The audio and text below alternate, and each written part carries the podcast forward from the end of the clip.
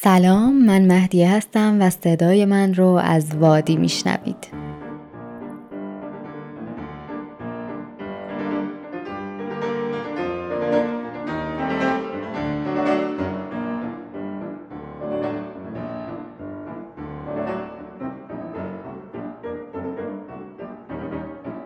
خب رسیدیم به وادی دهم. این اپیزود رو با یک پرسش شروع می‌کنم. اگر قبول کنیم که معماری تلاشش برای پیدا کردن جواب برای یک سری مسئله است. به نظر شما مسئله ای که معماری باید دنبال جوابش باشه یک مسئله بیرونیه یا درونی؟ بذارید با مثال بازتر کنم قضیه رو. ما داریم توی دورانی زندگی می‌کنیم که از یه طرف معماری مثل آراونا توی یک پروژه اداری که داره توی شیلی اجرا می‌کنه به مسئله گرمایش زمین فکر می‌کنه و دنبال راه حلی میگرده که ورود نور و گرمای اضافه رو توی اون پروژه به حداقل برسونه تا به سهم خودش به مسئله گرمایش زمین کمک کنه. از طرف دیگه توی همین دوره پیتر ترامر رو داریم که توی آتلیاش نشسته و دیاگرام روابط فضایی پروژه های مختلف رو کنار هم می‌ذاره و سعی می‌کنه به یک دیاگرام سومی برسه. مسئله گرمایش زمین یعنی مسئله که آراونا توی پروژش بهش فکر می‌کنه یک مسئله عامه فرق نمی‌کنه شما معمار باشی، سیاستمدار باشی یا کارمند اداره آب و فاضلاب باشی. امروز دیگه اثرات این گرمایش رو روی زندگی دیدی و سعی می‌کنی در حد توان و تخصص خودت یه کاری براش بکنی. اما هیچ سیاستمدار یا اقتصاددانی توی دنیا به روابط فضایی ساختمان فکر نمی‌کنه چون اساسا ازش اطلاع نداره. این مسئله یه مسئله کاملا درون معماریه. حالا با این توضیح هایی که دادیم یه بار دیگه سوالمو می‌پرسم. به نظر شما معماری باید مسئله های جهان بیرون از خودش رو حل کنه یا مسائل جهان درونش رو؟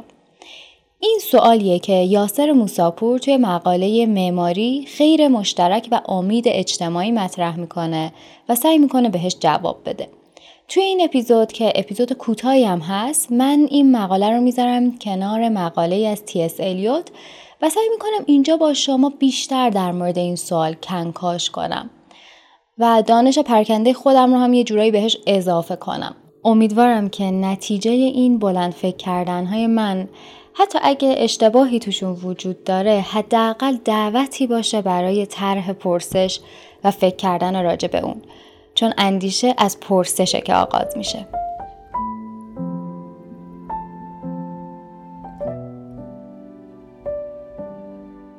خیر عمومی چیزی که در عنوان مقاله موساپور اومده یکی از مسائل بیرونی دنیای معماریه و جواب دادن به این سوال که معماری چه رابطه ای با خیر عمومی داره نیازمند پیدا کردن جواب این سواله که معماری با مسائل بیرونی و درونی خودش چه نسبتی داره. تو نگاه اول قطعا متوجه میشیم که در طول تاریخ معماری همیشه در جواب به یک مسئله بیرونی به وجود اومده. یعنی یه نفر یه جایی یه مکان واسه زندگی می‌خواسته براش یه خونه طراحی می‌شده. یا یه عده دیگه فضایی برای عبادت می‌خواستن و در نتیجهش کلیسا و مسجد ساخته شده. اما اگر به جای اینکه تک بناها رو ببینیم سیر تاریخی معماری رو ببینیم یعنی به جای اینکه پروسه سفارش دادن و ساختن یک کلیسا رو ببینیم به سیر تاریخی ساخته شدن کلیساها نگاه کنیم اون وقت متوجه میشیم که معماری همیشه در عین حال که داشته به یه نیاز بیرونی جواب می‌داده برای خودش هم مسئله هایی تولید می‌کرده و دنبال جواب اونها بوده. اگر مسئله معماری صرفا مسئله جواب دادن به یک تقاضای بیرونی بود اون وقت از اول تاریخ تا الان جواب به نیاز مسکن احتمالا در حد کلبه باقی مونده بود. در صورتی که می‌بینیم معماری در طول تاریخ همیشه دنبال این بوده که برای تقاضاهای ثابت بیرونی دنبال امکانهای تازه بگرده.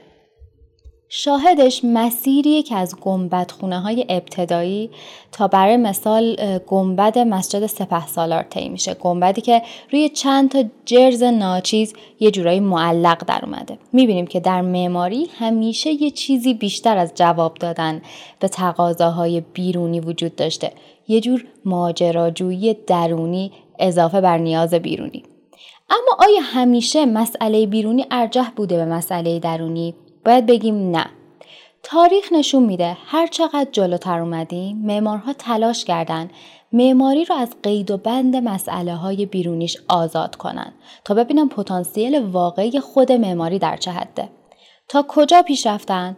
تا اونجا که فوتوریستا ساختمانایی طراحی کردند که نه تنها کارفرمایی نداشتند بلکه اصلا قابلیت اجرا هم نداشتند این یعنی تلاش برای حذف همه قیدهای بیرونی حتی قیدی مثل اجرا.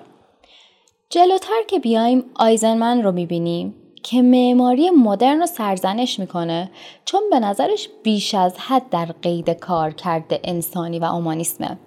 و با ایده معماری مقوایی یا معماری روی کاغذ سعی می‌کنه همه قیدهای مادی معماری رو ازش بگیره. قیدهایی مثل نور، مساله و حتی انسان. بنابراین می‌بینیم که حرکت تاریخ معماری حرکت از سمت مسئله های دنیای بیرون به سمت مسائل دنیای درون بوده. حرکت از خیر عمومی به عنوان یک مسئله مادی بیرونی به سمت روح استقلال یافته معماری. نویسنده این مقاله یاسر موساپور معتقده که نه تعطیل کردن بسات نهادهایی که دنبال بست دادن ایده معماری هستن ضروریه و نه سرزنش کردن اون گروهی که دقدقه اوضاع جهان رو دارن کار درستیه. این تقابل یعنی تقابل بین مسئله بیرونی و مسئله درونی در معماری بیشتر از اینکه تقابل بین دو تا ذات غیرقابل جمع باشه تقابل دو تا اولویته و به نظر من وقتی مسئله اولویت میاد وسط ناخداگاه مسئله انتخاب موضع مطرح میشه. بیشتر از اینکه بتونیم بگیم کدوم یکی از این دو سر طیف بر حقن و درستن باید بگیم این ماییم که توی جایگاه معمار باید انتخاب کنیم کجای این طیف می‌خوایم بیستیم. مصطفی ملکیان نظریه پرداز علوم انسانی به نقل از هایدگر میگه که یکی از ستا ویژگی که باعث انحطاط آدمی میشه نداشتن موضع. مثلا فرض کنید ما می‌دونیم در مورد زمان 16 تا نظریه وجود داره. اما اگه ازمون بپرسن که به نظر شما کدوم یکی از این 16 تا نظریه درسته نتونیم در موردش جواب بدیم. این یعنی اون چیزی رو که ما می‌خونیم می‌بینیم و یاد می‌گیریم داریم به دیگران منتقل می‌کنیم بدون اینکه نسبت بهش موضعی انتخاب کرده باشیم. و این به نظر مصطفی ملکیان یعنی زندگی آریهی زندگی که مال ما نیست. اما اینکه انتخاب کنیم توی کدوم دسته باشیم و کدوم یکی از این دو اولویت رو مسئله طراحیمون نه در تک پروژه که در کل زندگی حرفه‌ایمون قرار بدیم تصمیمی نیست که بشه در لحظه و بدون اندیشه قبلی گرفت. نیازمند خودشناسیه. نیازمند شناخت تاریخ، فلسفه های فکری و گزینه هایی که پیش رومون داریم. فکر می‌کنم بعد از گذشت این ده اپیزود متوجه موضع ما در وادی شدید. مسئله وادی یک مسئله بیرونی به اسم انسان. و ما فکر می‌کنیم اگر این انسان و متعلقاتش مثل سیاست، اقتصاد، تاریخ و هر چیز دیگه ای رو از معماری بگیریم از اون چیزی باقی نمیمونه جز چند خط بیجان بر کاغذ. برای تایید این حرفم از مقاله نویسنده انگلیسی تیس الیوت کمک می‌گیرم به اسم سنت و استعداد فردی. اگرچه این مقاله توی حوزه ادبیات و به خصوص شعر نوشته شده اما جلوتر که بریم می‌بینید که قابل تعمیم دادن به دنیای معماری هست و اصلا خود من از کتاب قبلی که با هم خوندیمش با این مقاله آشنا شدم.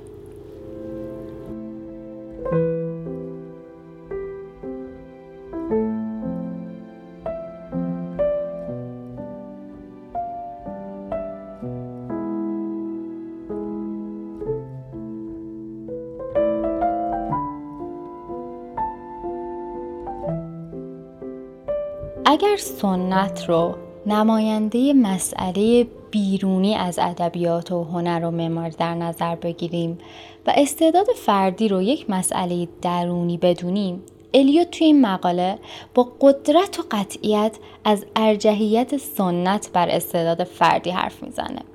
میگه ما وقتی می‌خوایم از یه شاعری تعریف کنیم میگردیم دنبال تفاوتاش با شاعرای قبل از خودش و به نظرمون اوناست که باعث موفقیتش شده. در حالی که اگه بدون قضاوت به کار شاعرا نگاه کنیم بهترین قسمت های کارشون اتفاقا به احتمال زیاد همون قسمت که ادامه کار شاعرای قبل از خودشونه.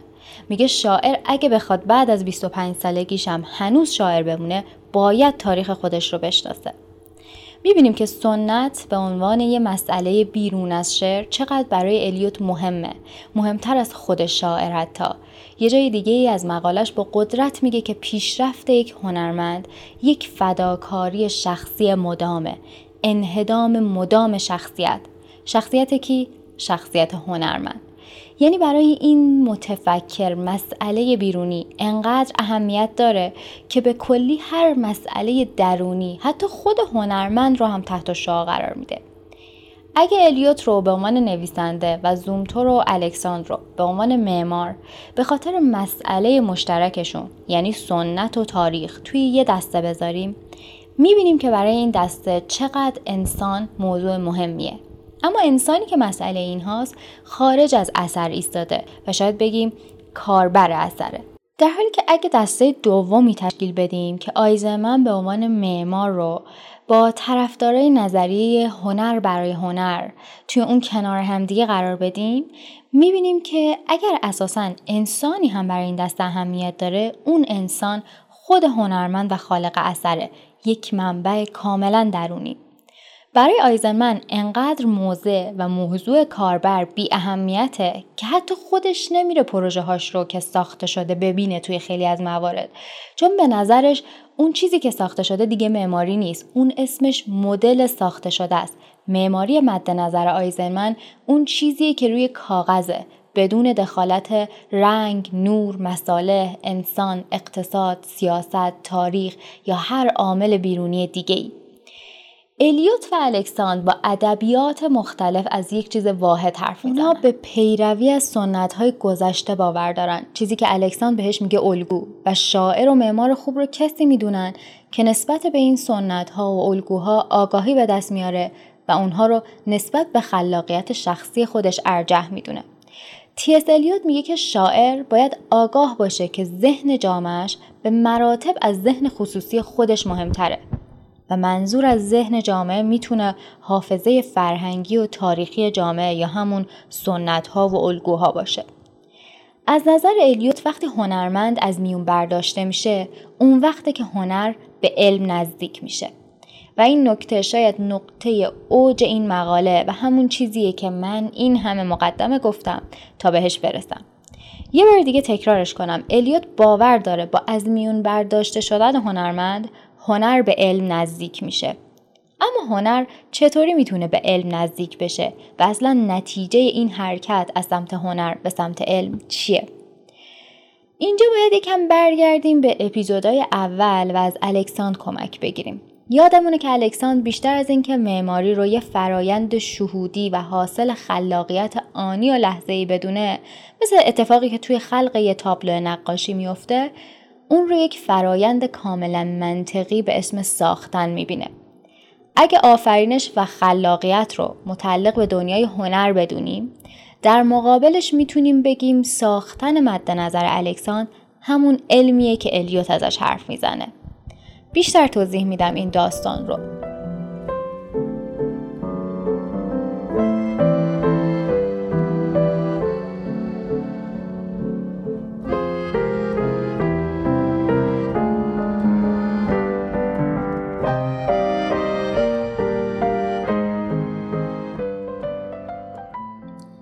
اینجا چند تا کیورد ما به دست آوردیم که به صورت مفهوم های دوتایی خودشون رو به ما نشون میدن.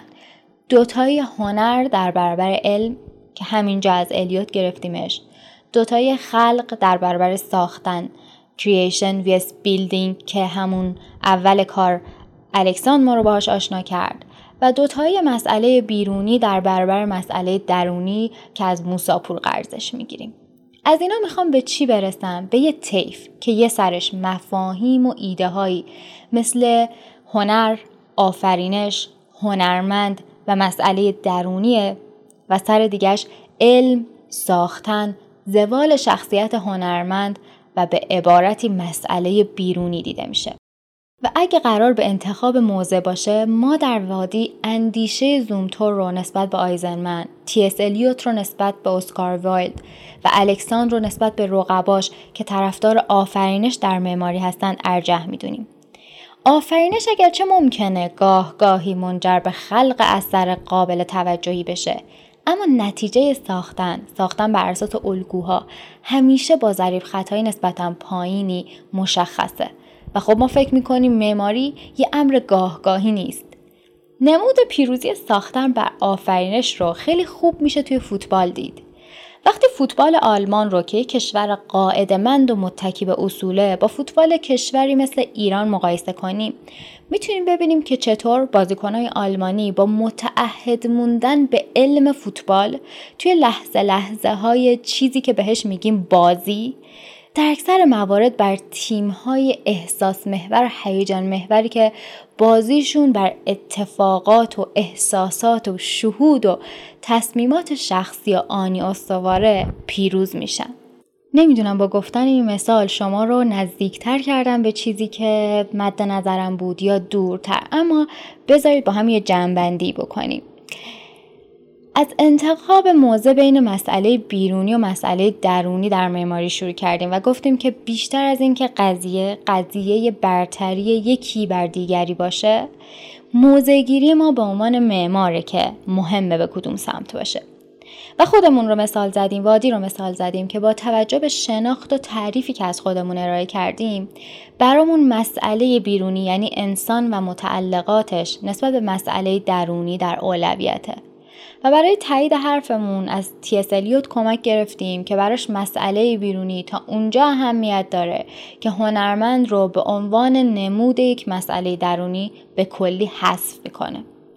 یاسر موساپور از خیر جمعی به عنوان یه مسئله بیرونی حرف می‌زنه زومتور از تاریخ و الیوت از سنت و گفتیم در مقابل اینها مسئله درونی مطرح میشه که یعنی خود معماری و البته معمار و به این نتیجه رسیدیم که احتمالا حرکت از هنر به سمت علم که الیوتون رو مطرح می‌کنه یه جورایی حرکت از درون به بیرونه. و گفتیم الکساند هم به زبان دیگه خواستار همین حرکته. حرکت از آفرینش به سمت ساختن در معماری. اما در نهایت باید بگم این بیشتر یه تمرین بود برای تفکر در حوزه معماری و انتخاب یک موضع و بست دادن اون توی ابعاد مختلف. وگرنه به قول موساپور توی خیلی از موارد توجه به مسائل درون معماری در نهایت به معماری کمک کرده با امکانات بیشتری به مسائل بیرونش جوابگو باشه و برعکس خیلی جاها که معماری مشغول جواب دادن به مسائل بیرونی بوده در نهایت چیزی هم به خودش اضافه کرده.